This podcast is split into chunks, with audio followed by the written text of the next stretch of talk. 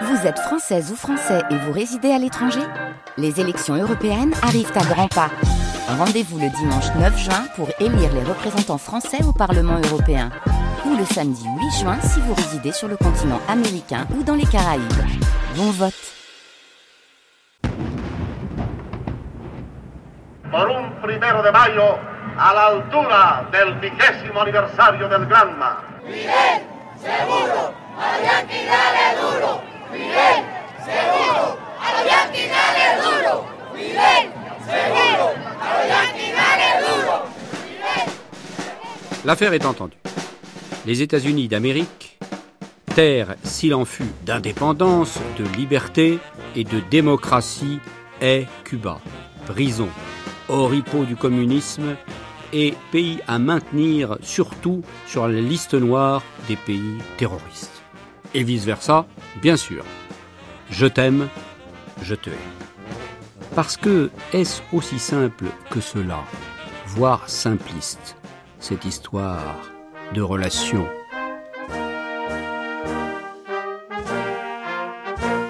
Vous allez pouvoir entendre quelques échos de cette audition telle que nous les avons reçus de New York. Ayant nié l'autorité de ceux qui se déclarent des prétendants et qui ont négocié avec les États-Unis, ayant affirmé que les vrais Cubains étaient demeurés avec la Révolution et n'avaient pas, pour renverser Batista, fait appel à la protection d'armes étrangères, le ministre cubain s'écrit. Pudiera darle lectura también a los mensajes recibidos por el jefe, por el primer ministro de Cuba, docteur Fidel Castro, des figures représentatives de la politique mondiale. M. Raoul Roa déclare que Cuba n'est pas seul, que des chefs de la politique mondiale ont envoyé des messages à Castro, parmi lesquels Krouchtchev, Tito, Nasser, Nehru. Rappelons d'abord deux choses. Seuls cent vingt kilomètres séparent Key West de la Havane, un jet de pierre. Ce sont les Américains qui ont aidé les Cubains à chasser les occupants espagnols et à conquérir leur indépendance.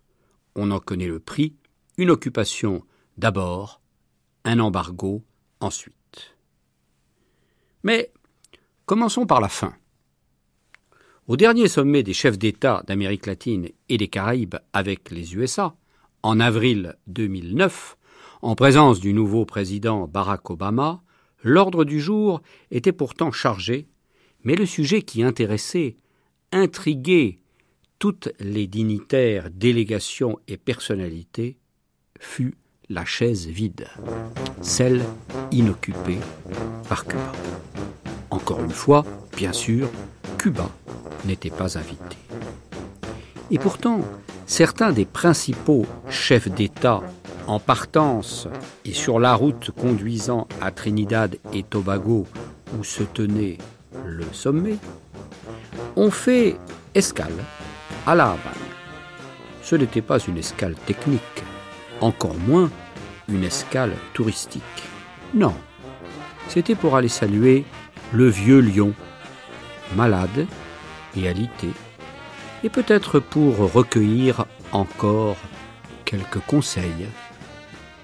Oh, s'il n'y avait eu que Chavez dans la chambre du vieux, non Madame Bachelet, Monsieur Correa, Monsieur Lula, Monsieur Morales, Madame Kirchner, du beau monde, avant d'arriver à Trinidad et Tobago, dans la chambre du vieux monsieur en pyjama. Mais commençons par le début. Enfant, Fidel Castro écrivit une lettre au président Roosevelt.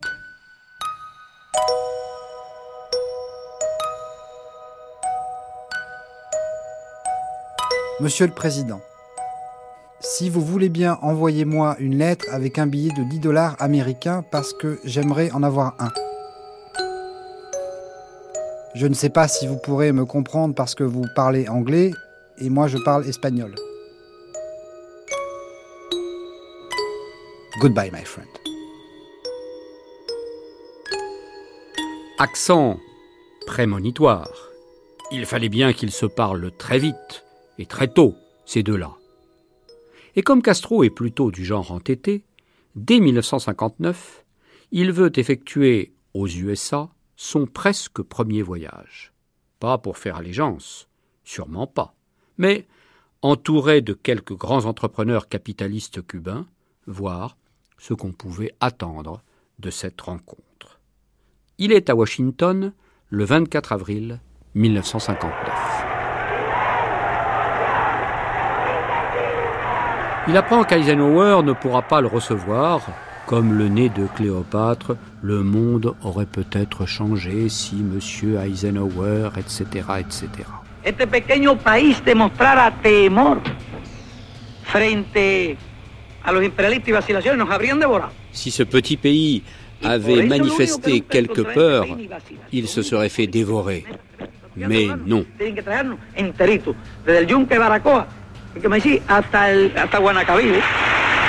C'est Richard Nixon, alors vice-président, qui le reçoit. Le courant passe mal, très mal.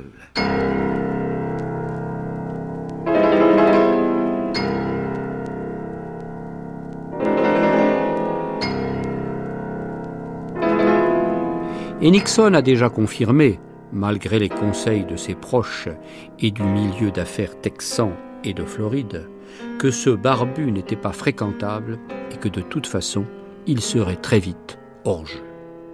Pouvait-il se douter que Castro, chef d'État, connaîtrait neuf présidents des États-Unis, dont seuls quatre survivent aujourd'hui? Nous venons de parler de la Floride. Quel intérêt avait cette région, dont la capitale, Miami, n'était pas grand-chose avant mille neuf cent cinquante-neuf, à rompre les relations avec Cuba? Il eût fallu, de part et d'autre, pactiser, ruser sans doute, gagner, gagner du temps, enfin. Mais voilà, l'histoire en a décidé autrement.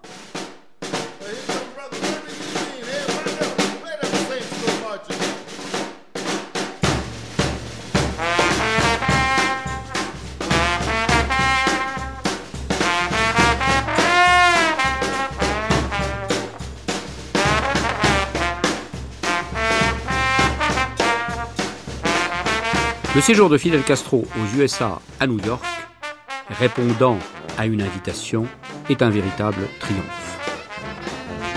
Comme le gouvernement américain ne veut pas le loger dans les mêmes hôtels que les délégations officielles, amies ou correctes, il est accueilli à l'hôtel des grandes stars, l'hôtel Teresa à Harlem. Là où on avait logé en son temps Armstrong, Robinson, Léa Horn, Joséphine Baker, Duke Ellington, Jimi Hendrix, Mohamed Ali et puis, ben ma foi, Fidel Castro. El primer ministro Fidel Castro, sin cuota pero sin amo. No intervención en Cuba, dicen estos carteles. La foule exulte. Les personnalités les plus en vue au monde viennent le saluer dans cette antre de gens de couleur. Les Américains ont raté leur coup pour une opération médiatique. Ils l'ont bien aidé. Malcolm X, même lui, vient saluer Fidel Castro. L'effet recherché par les Américains est raté. L'arroseur est arrosé.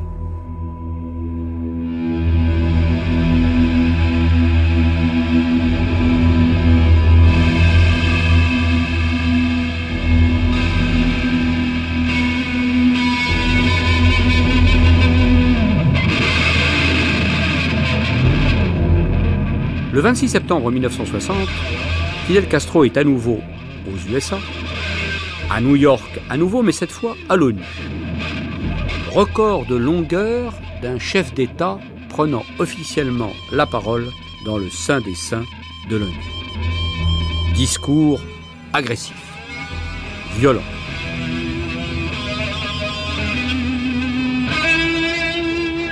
Cuba no era el primer país agredido. Cuba no era el primer país en peligro de ser agredido.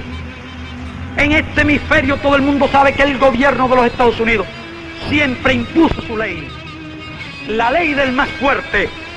Desaparezca la filosofía del despojo y habrá desaparecido la filosofía de la guerra. Castro parle deux heures et vingt-neuf minutes. que disparaisse la philosophie de la rapine et disparaîtra la philosophie de la guerre. No importa que cualquiera de nosotros caiga, lo que importa es que esa bandera se mantenga en alto, que la idea siga adelante, que la patria viva. À partir de là, tout s'enchaîne, comme dans une famille déchirée dont les membres se haïssent, à savoir quelquefois trop pourquoi. Aujourd'hui, on tente de mener un nouveau génocide en prétendant soumettre par la faim, la maladie et l'asphyxie économique totale, un peuple qui refuse de se plier au diktat et à la loi de la plus grande puissance économique, politique et militaire de l'histoire,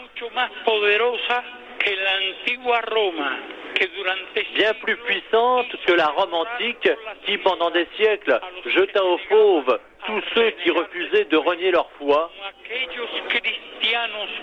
Nous sommes comme les chrétiens de cette époque, nous préférons mille fois mourir plutôt que de renoncer à nos convictions.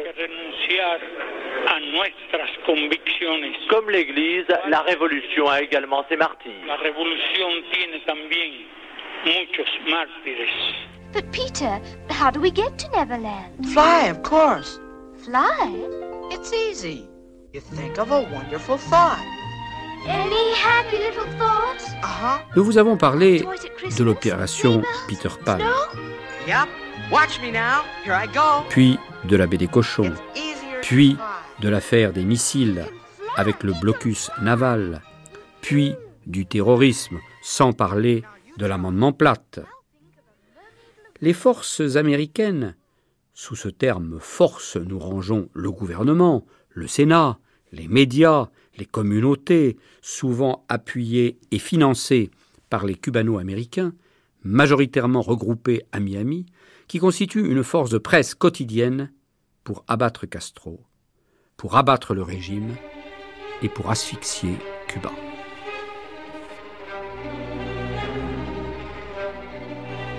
Voici la lecture d'un texte secret des services américains, révélé par Raúl Castro au dernier congrès du parti. La majorité des Cubains soutient Castro. Il n'existe pas d'opposition politique efficace. L'unique moyen pour lui faire perdre l'appui interne, c'est de provoquer la désillusion et la dépression grâce à l'insatisfaction économique et à la pénurie.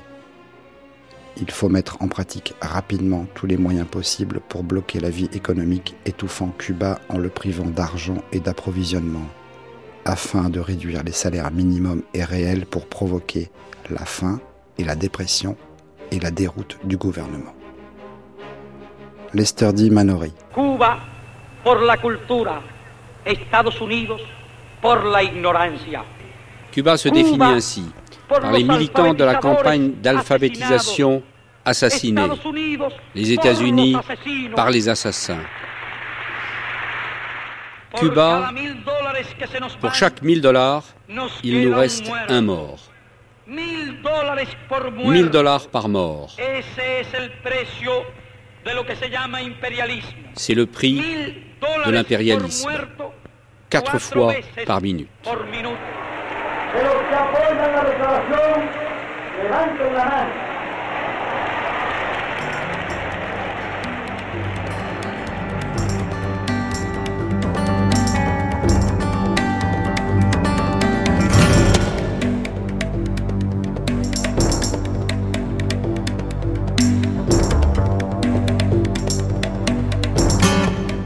Les États-Unis à cette époque ont encore quelques grandes entreprises sur le sol cubain. United Fruit Company, Nicaro Nickel, Colgate-Palmolive, First National City Bank, Of Night of Boston, International Harvester. Le vingt mai mille neuf cent cinquante-neuf, Castro décide de les nationaliser. Il n'est pas sûr du tout qu'il aurait agi ainsi si Nixon l'avait reçu autrement. Castro n'avait-il pas intérêt à négocier? Qu'avait-il à perdre? Tout. À gagner? Tout. Le trois janvier mille neuf cent soixante et un, les U S A et Cuba rompent leurs relations diplomatiques et le quatorze février mille neuf cent soixante-deux, l'O E A, l'Organisation des États américains, expulse Cuba de leur assemblée par quatorze voix contre six. Les six qui votent contre sont l'Argentine, le Brésil, le Mexique, l'Équateur, le Chili et la Bolivie. En Punta del Este, Uruguay, el comandante Ernesto Che Guevara participa en desiguales batallas diplomáticas. Expulsar a Cuba de la O E A es parte de un plan norteamericano insertado en un proyecto de subversión mayor. Pero a Cuba no se le aísla de los pueblos latinoamericanos. En Punta del Este se libró una gran batalla ideológica entre la revolución cubana y el imperialismo yanqui. À Punta del Este s'est livrée une grande bataille idéologique entre la révolution cubaine et l'impérialisme. Cuba représentait les peuples. Les U S A, les monopoles. Cuba, la souveraineté. Les U S A, l'intervention. Cuba, la culture. Les U S A, l'ignorance.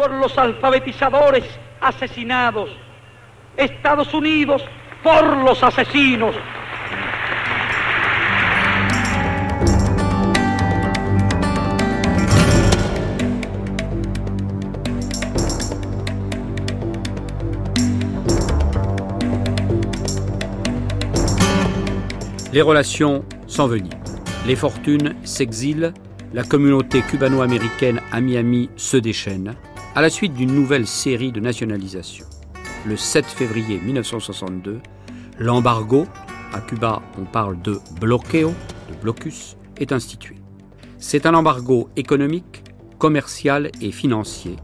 Normalement, il ne concerne ni les produits alimentaires, ni les médicaments, et ce depuis l'année deux mille. Nous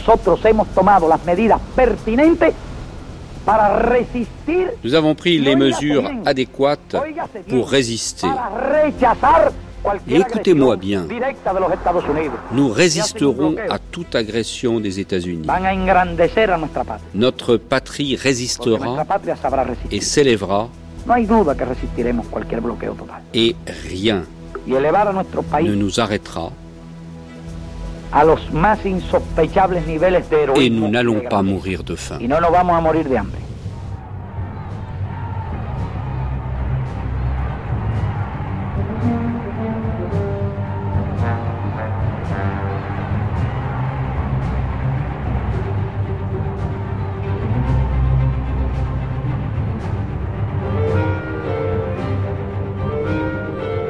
Dans les faits, les U S A sont les premiers fournisseurs de produits alimentaires de Cuba et assurent entre trente-cinq et quarante-cinq pour cent des importations de nourriture de l'île. Une fois par an, cette mesure est condamnée par l'Assemblée générale des Nations unies par cent quatre-vingt-sept voix contre trois. En juillet mille neuf cent soixante-trois, le règlement se durcit encore, il gèle les avoirs de l'État cubain aux États-Unis. En mai mille neuf cent soixante-quatre, l'embargo s'étend même aux produits alimentaires jusqu'en deux mille.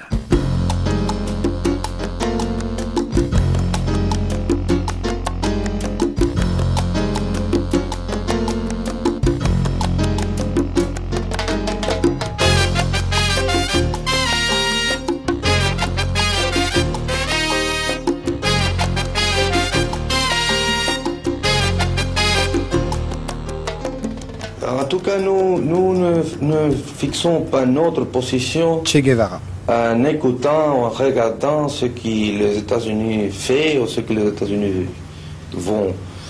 Euh, nous, nous faisons notre politique internationale. Et naturellement, nous regardons avec attention ce qu'ils font parce que c'est notre ennemi, il est près de nous et il est très fort. Est-ce que le blocus économique imposé par les États-Unis a affecté la vie à Cuba? Oui, il, il a fait changer, en premier lieu, il a fait changer absolument toute la vie de Cuba. Nous avons changé et notre source de ravitaillement qui se sont déplacés vers l'Europe, surtout vers les pays socialistes. Et nous avons changé toute notre vie, même les, les articles de luxe, les articles de consommation de, de, à long terme, on peut dire, je ne sais pas bien la parole en français. Et ça est presque disparu à Cuba. Et il y avait de, beaucoup de choses qui manquent. Notre industrie ont passé par une période assez longue où il n'y avait pas de pièces de rechange. Ils s'arrêtaient quelquefois. Nous ne pouvons pas les mettre en, en fonctionnement. Mais ça, mais cette condition même a forcé notre, notre industrialisation dans la, la mécanique. Et dans ce moment, nous pourrons fournir presque tous les...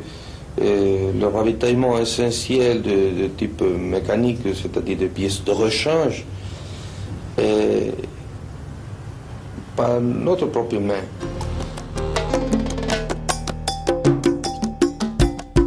Il a fallu attendre la présidence de Jimmy Carter, aujourd'hui vieil ami du commandant, pour que soient autorisés les voyages des Américains à Cuba. Our eyes have seen fair Cuba with four hundred thousand slain. We have seen our slaughtered seamen, we have seen the stricken main. And the hand that wrought the ruin was the dastard hand of Spain. Our host is marching on. En octobre mille neuf cent quatre-vingt-douze, le Congrès américain renforce le blocus avec la loi Torricelli, puis en mille neuf cent quatre-vingt-seize, avec la loi Helms-Burton, officiellement nommée « The Cuban Liberty and Democratic Solidarity », qui donne des droits particuliers aux personnes ayant souffert de la révolution cubaine et qui sanctionne, ouvrez les guillemets, ceux qui maintiennent des relations commerciales avec Cuba. Fin de citation. Pour avoir visité Cuba ou pour toute autre violation du blocus, un Américain peut être envoyé en prison avec deux cent cinquante mille dollars d'amende, un million s'il s'agit d'une société. En juillet mille neuf cent quatre-vingt-quatorze, les visites des exilés cubains sont limitées à quatorze jours tous les trois ans et ils ne peuvent voyager qu'avec trois cents dollars au lieu de trois mille avant mille neuf cent quatre-vingt-quatorze. Forward, forward, Cuba libre. Forward, forward, Cuba libre. Our host is marching on. Quant à ce qu'on nomme remessa, c'est-à-dire ce qu'un exilé ou américain peut envoyer à un Cubain par des moyens officiels, banque ou système type Western Union, elles sont alors limitées à mille deux cents dollars par an. It was a creed. Reading into the founding documents that declared the destiny of a nation. Yes, we can. Yes, en juillet deux mille onze, le président Obama autorise par ordre exécutif les résidents américains à voyager à Cuba et à envoyer cinq cents dollars par trimestre aux familles, à l'exception des hauts fonctionnaires et des membres du Parti communiste. Le gouvernement cubain évalue à soixante-dix milliards de dollars la perte due à l'embargo à cause des exportations perdues et du coût supplémentaire des importations. De son côté, la Commission internationale des U S A, U S International Trade Commission, estime une perte annuelle de un virgule deux milliard de dollars pour les exportateurs. La présidence Bush-Fils aura été particulièrement dure pour les relations U S A-Cuba. On est en droit de se poser la question, mais quel intérêt les U S A et ses alliés ont-ils à maintenir ce blocus qui, dans les effets économiques, est de moins en moins efficace si l'on en croit les chiffres? Ne serait-il donc pas possible, pour s'attirer la clientèle, euh, pardon, l'électorat de la Floride, et en particulier de la communauté cubano-américaine, de faire tomber immédiatement ce blocus ? On se demande En effet, si la levée de l'embargo n'aurait pas pour immédiate conséquence de faire tomber le régime. Mais les U S A ne céderont pas, malgré l'assouplissement très net et les positions nouvelles tant du gouvernement que des associations qui, va-t-en-guerre dans les années soixante-dix, s'appellent plutôt aujourd'hui « Puente Cubano » que « Muerte a Fidel ». Le slogan « Muerte a Fidel » s'est donné cependant récemment un bras séculier. La commission d'assistance à un Cuba libre, avec un rapport de quatre cent cinquante-quatre pages et un budget de quatre-vingts millions de dollars. Le dix juillet deux mille dix, Washington nomme un coordinateur pour la transition à Cuba, Sir Caleb McCarry, pour que tout soit fait pour que la stratégie de succession du régime de Castro ne soit pas couronnée de succès. C'est une citation. Le chaud, le froid. mister Wine Smith, chef du bureau d'intérêt à La Havane depuis la rupture des relations diplomatiques, il n'y a pas d'ambassade, c'est l'ambassadeur de Suisse qui représente de façon neutre le politique. mister Wine Smith, chef donc du bureau d'intérêt américain à La Havane de mille neuf cent soixante-dix-neuf à mille neuf cent quatre-vingt-deux, après avoir démissionné par opposition à la politique de son gouvernement, est aujourd'hui à la tête d'une organisation promotrice de la politique extérieure basée sur la coopération démilitarisée et respectueuse des droits humains, promotora de la política exterior basada en la cooperación, demilitarización y respeto de los derechos humanos.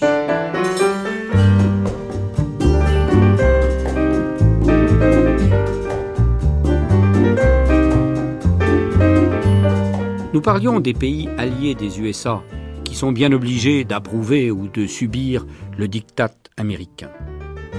C'est le cas par exemple du Mexique, pourtant si proche historiquement. Rappelons-nous l'exil de Castro et de ses premières troupes et du Granma. À l'aube du sommet des chefs d'État américains de Monterrey, au nord du Mexique, le onze janvier deux mille quatre, le secrétaire général de l'ONU, M. Kofi Annan, invite Fidel Castro. Il faut d'abord rappeler le contexte de ce sommet. De nombreux pays d'Amérique latine sont passés à gauche et militent contre les règles de libre-échange avec les États-Unis. L'Argentine ne sera plus le tapis de personne, a déclaré Mme Kirchner. Et le Venezuela avec Chavez et Lula avec le Brésil, tenant ostensiblement l'accolade à Castro, soutiennent à bout de bras une économie cubaine moribonde. On s'apprête donc à voir à Monterrey une scène incroyable, impossible. Castro, le diable, et Bush, le dieu, dans la même salle. Vicente Fox, alors président du Mexique, a donc une lourde tâche, celle de dissuader le diable de venir à la table de Dieu. Fox appelle Castro au téléphone. Ce dernier nie bien sûr que la conversation est enregistrée. Elle le sera. La voici. Secrétaire général. Si yo quisiera escucharlo a él porque él fue el que me invitó. No hay presidente no era Estados Unidos que te no hay no hay problema, no hay problema en que vengas a eso, que llegues temprano. Si. D'abord, le président Fox tutoie le président Castro.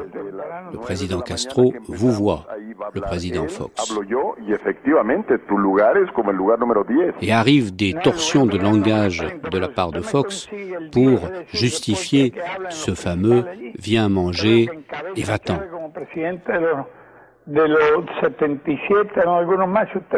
On l'invite à déjeuner. Castro insiste sur le fait que c'est Kofi Annan, secrétaire général de l'ONU, qui l'invite, et non pas le gouvernement américain, ou encore moins le gouvernement mexicain.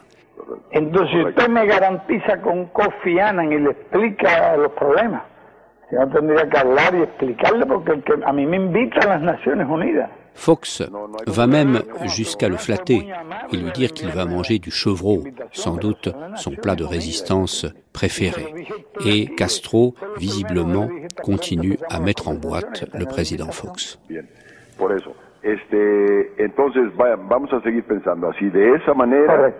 Y entonces yo lo complazo a usted, yo me voy más temprano, si yo tengo unas ganas de estar aquí tremenda, tengo muchos trabajos, muchas cosas con las que estoy entusiasmado. C'est un incroyable exemple de naïveté d'un côté et de rouerie et de manipulation médiatique politique de l'autre.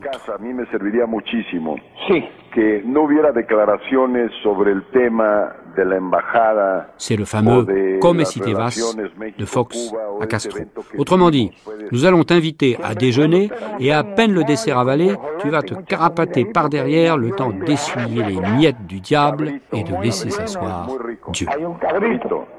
Si, señor, excelente. Bueno, usted, muy bien. Yo, entonces podemos quedar con ese acuerdo, Fidel. Podemos quedar con ese acuerdo y quedamos amigos. Bien sûr, Castro n'ira pas à Monterrey. Cette histoire, on en a même fait une chanson. Fidel, donde si te vas, ha puesto las relaciones al borde de la ruptura. Donde si te vas. Aquí no eres bienvenido, aunque te llames Fidel. Es castrante tu apellido, molesto como Espinel. Tu barba es desarreglada y te la pasas fumando. Aquí nadie es camarada, tú no eres de este bando. Fidel, ¿dónde si te vas? Inclusive, te invito que te sientes à mes lacs. Et la France et l'Union européenne dans ses relations. Il faut d'abord, bien sûr, et comme toujours lorsqu'on parle des relations extérieures de l'Union européenne d'un point de vue international, dire qu'il est impossible de comparer les relations qu'entretiennent l'Espagne et notamment la communauté galicienne. Castro a toujours entretenu des relations ambiguës, c'est un euphémisme, avec Franco, Emmanuel Fraga. Il n'a jamais caché ses meilleurs sentiments pour Fraga que pour Felipe González, par exemple. On n'est pas du même parti, mais on boxe dans le même ring.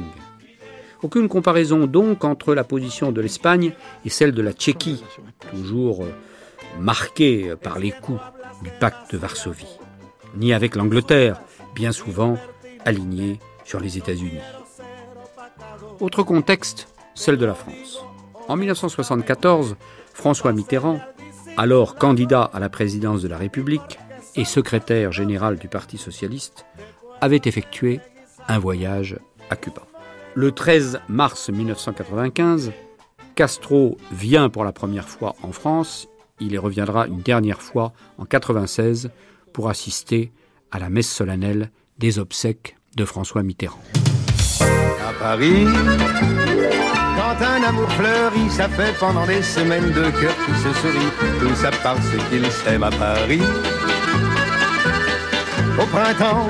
À Paris, le président cubain Fidel Castro n'était jamais venu depuis son arrivée au pouvoir en dix-neuf cent cinquante-neuf. Longtemps considéré comme infréquentable par toutes les ambassades occidentales, Castro est en France pour trois jours. À son égard, le protocole est plutôt embarrassé. Invité par l'UNESCO et non par les autorités françaises, Fidel Castro n'est pas en visite officielle, ni en visite de travail, ni en visite privée. Il est en visite tout court. Programme chargé pourtant. Petit déjeuner avec Danielle Mitterrand, l'une de ses admiratrices. Déjeuner avec François Mitterrand à l'Élysée, tête-à-tête avec le président de l'Assemblée nationale Philippe Séguin, ce soir dîner avec Georges Marchais, sans oublier cet après-midi le plat de résistance, le discours prononcé devant l'UNESCO, discours dans lequel Castro a qualifié de criminel le blocus mis en place par les États-Unis. Je vous ai expliqué que le blocus a entraîné la perte de plus de soixante-dix pour cent de nos importations. Pourtant, nous avons survécu et que c'est une forme de répression contre le gouvernement.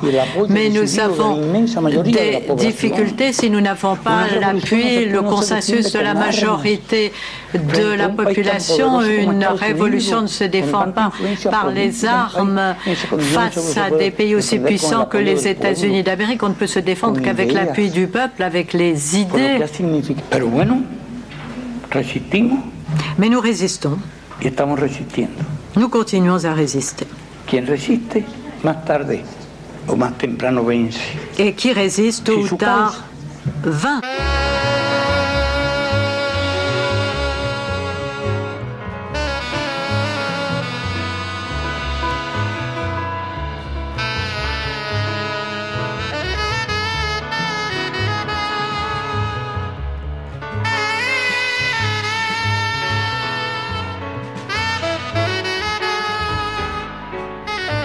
C'est alors que l'encre a abondamment coulé sur le baiser de Madame Mitterrand, les serments de main avec les grands officiels français, la gauche française et même le C N P F. Le vice-président du C N P F chargé des questions internationales, Jean-Pierre Degeorges. Il n'y a plus grand-chose à voir avec le système économique type russe. Ils sont en train de réformer leur système bancaire, ils vont faire une réforme fiscale, bien, bref, ils sont vraiment sur la voie euh, de la libéralisation. Donc euh, je ne peux pas savoir vous dire si c'est communiste ou pas du point de vue politique, mais du point de vue économique, ça ne l'est certainement pas du tout.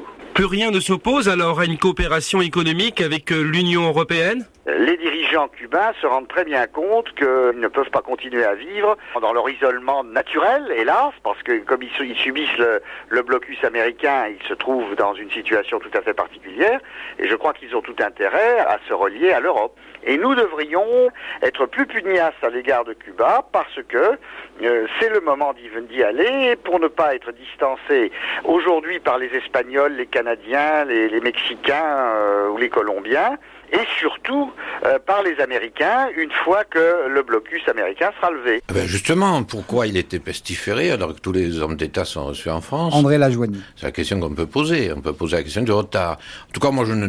Une... Enfin, il n'y a rien de changé pourtant. Je ne retire qu'une seule chose de cette visite, c'est que cela peut euh, amplifier, je crois, l'action qui est menée au plan international, par l'ONU d'ailleurs, à la majorité, par, par le Parlement européen, et cetera, euh, pour faire cesser le blocus contre Cuba. Et moi, je ne pose pas la question que j'ai entendue tout à l'heure, euh, que le blocus cesse quand les changements sont produits à Cuba. Je pense qu'il faut inverser les choses. Si le blocus cesse, d'ailleurs, que, de quel droit les États-Unis font le blocus contre ce pays ? Si le blocus cesse, bien des modifications se feront à Cuba.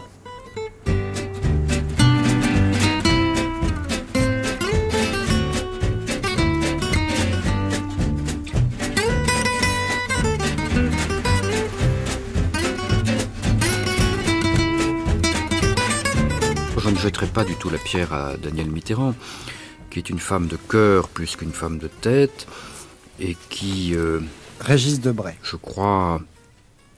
a manifestement été séduite par la personnalité de Fidel Castro, qui est beaucoup plus euh, complexe et, je dirais, euh, euh, séduisante qu'on ne le croit.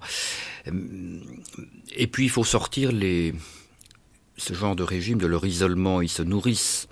Ils se nourrissent de l'autarcie, ils se nourrissent de la paranoïa. Et je crois tout ce qui établit un pont avec l'extérieur euh, favorise un peu le... je dirais la transformation, même si je ne crois plus dans la transformation du régime cubain. Euh, Fidel Castro s'accrochera au pouvoir jusqu'à la dernière minute de sa vie. Après, tout s'écroulera. Avant, tout demeurera. Et euh, on, on aurait pu souhaiter, évidemment, que Danielle Mitterrand ait un peu plus euh, de connaissance de l'histoire de la Révolution.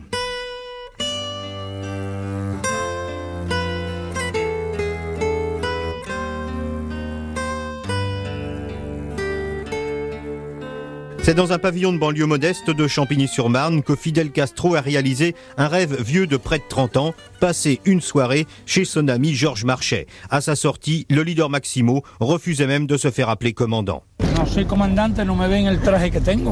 suis pas le commandant parce que je ne porte pas mon, mon tenue militaire. Je suis citoyen français. Sur le pas de la porte, Georges Marchais a du mal à réaliser. Les deux hommes se connaissent pourtant depuis dix-neuf cent soixante-six, mais cette invitation s'est faite de la manière la plus simple. Georges Marchais. C'est d'abord lui qui m'a fait savoir, tu es mon ami et je veux aller chez toi à Champigny. Voilà. Et naturellement, j'ai répondu, bien sûr, je suis d'accord. Alors la soirée a été toute simple, euh, c'est surtout ma femme d'ailleurs qui avait préparé un repas quand même assez léger. Nous avons donc euh, apprécié euh, quelques bonnes bouteilles. Un rêve qui n'exclut pas la réflexion politique. Tous les deux, nous pensons que la France a un rôle à jouer dans la levée de l'embargo américain, conclura l'ancien secrétaire du P C F. Y la révolution cubana est responsable historiquement de sus propios hechos. La révolution cubaine est responsable de ses propres actes.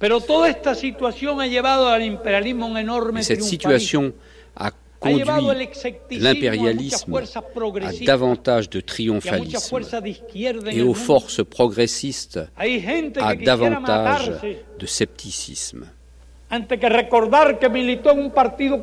Il y a des gens qui préféreraient se tuer plutôt que de reconnaître qu'ils ont milité dans un parti communiste.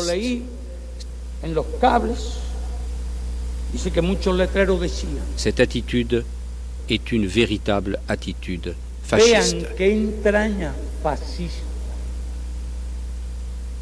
Il n'y a qu'à voir, par exemple, les slogans brandis sur les pancartes à Miami par les américano-cubains. Ils peuvent nous haïr, mais en même temps, ils doivent nous admirer, parce qu'ils sont habitués à voir les gens se mettre à genoux. Et ils souffrent beaucoup quand ils voient un pays qui ne le fait pas. Et ce peuple, ce pays, c'est nous.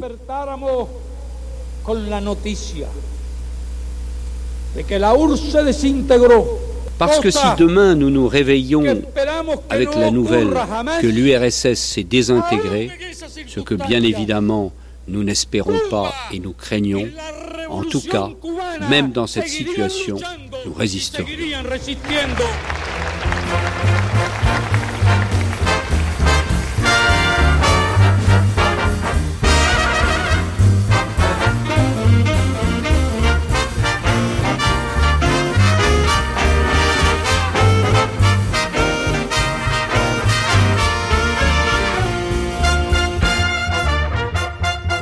Au fait, comment les Français voient-ils Fidel Castro, en dictateur ou en homme d'État, en marxiste poussiéreux ou en révolutionnaire généreux?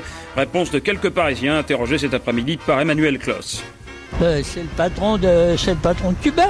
Quand je suis allé dans son pays, j'ai trouvé que c'était que, que tout était dégradé, quoi, comme dans tout ce genre de régime. Je sais ce qui se passe dans son pays et euh, je suis un peu gênée quand euh, je le vois paraître avec à côté de d'hommes politiques qui sont en fait censés être euh, libéraux, donc ça me gêne un peu. C'est quand même un homme qui a marqué l'histoire du XXe siècle, dans la mesure où il a quand même connu bon, la guerre froide. C'est quand même un homme important. Sous son règne, entre guillemets, les gens, sans l'embargo américain, les gens mangeaient correctement, étaient équipés sanitairement, tout. Les Américains ont, ont un peu casser le pays. Fidel Castro, je ne suis pas tellement pour euh, le, sa politique en fait, mais ceci étant, je ne suis pas d'accord non plus avec euh, les États-Unis. Je trouve que les États-Unis exagèrent. Ah, le leader Maximo qui est à l'UNESCO là. Eh ben, je pense que c'est un grand leader politique de ce, ces dernières années et que le, l'embargo de, des États-Unis n'est pas tout à fait justifié. Je connais pas excessivement bien, comme ça, il m'est plutôt pas antipathique. Le ministre des Affaires étrangères, Alain Juppé, lui-même est allé de son commentaire hier soir à Toulon lors d'une réunion de soutien à la candidature de Jacques Chirac. Nous ne sommes pas, nous, des révolutionnaires. Il y en a un qui se promène en ce moment à Paris et dont on se demande s'il est toujours un dictateur. Euh... Je faisais remarquer... Je faisais remarquer hier à la radio qu'en tout cas, il n'était pas encore devenu un des pères fondateurs de la démocratie internationale.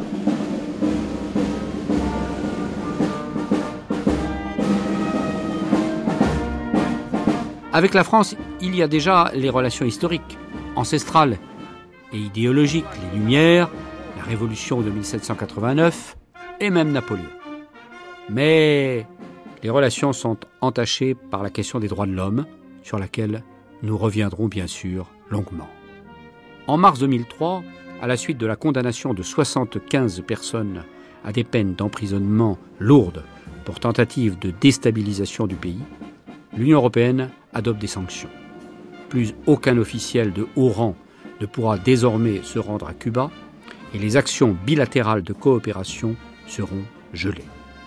les représentations diplomatiques européennes accréditées à Cuba, se devaient, à partir de là, de la part du gouvernement cubain, d'inviter des représentants de la dissidence aux fêtes nationales.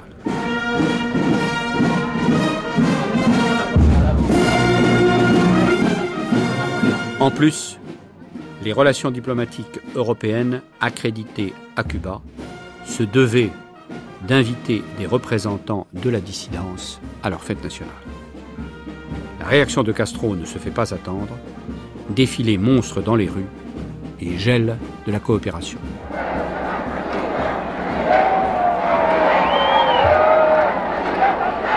Fidel, vas-y, tape leur dessus.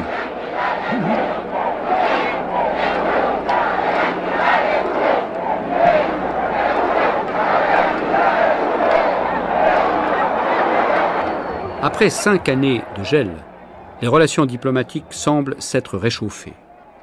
L'Union européenne suit ainsi les efforts et la position de l'Espagne. Les sanctions européennes sont temporairement suspendues. Le dégel semble aller dans l'intérêt de tous. Tous, les États membres de l'Union européenne, bien sûr, mais pas les États-Unis. Nous sommes en deux mille cinq, à l'extérieur, le sommet des Amériques en Argentine rejette la proposition d'un accord de libre-échange des Américains, ALCA, proposé par le président Bush. Mais les héros sont fatigués, et pourtant, les dieux ont toujours soif. Le système est à bout de souffle, la révolution semble vieille, dirigée par des vieux. La bataille des idées, entre guillemets, autre invention du commandant, lancée à grands frais de propagande, ne fait pas recette. C'est le moins qu'on puisse dire.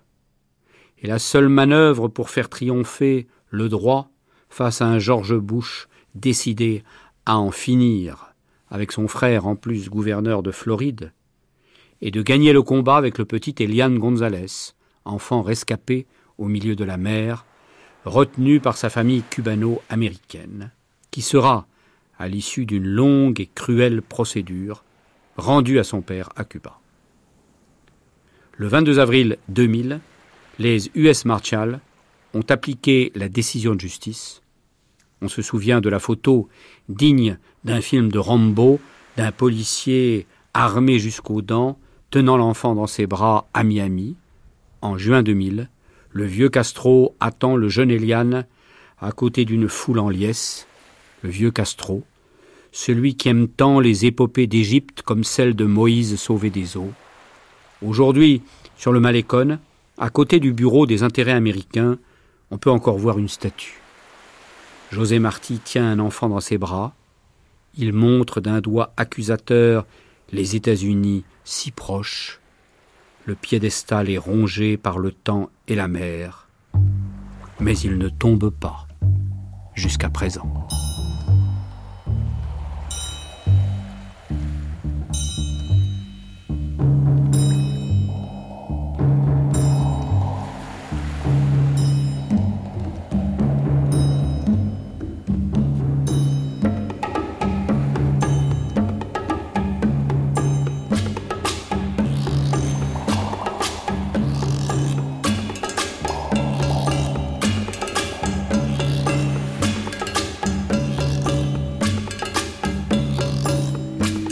Hacia Cuba.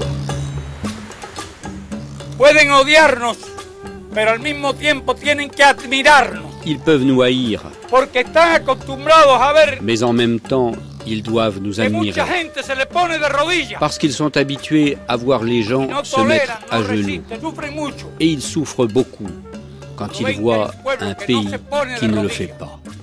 Et, Et ce peuple, ce pays, c'est nous.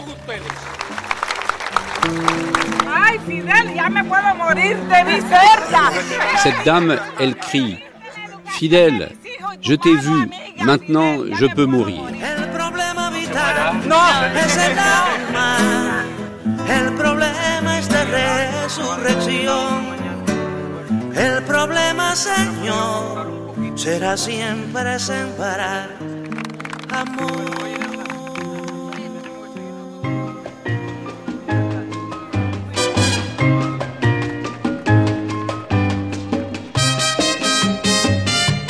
À tout à l'heure pour donc notre débat, juste après suivi du documentaire que nous avons pu faire aux États-Unis et à Cuba.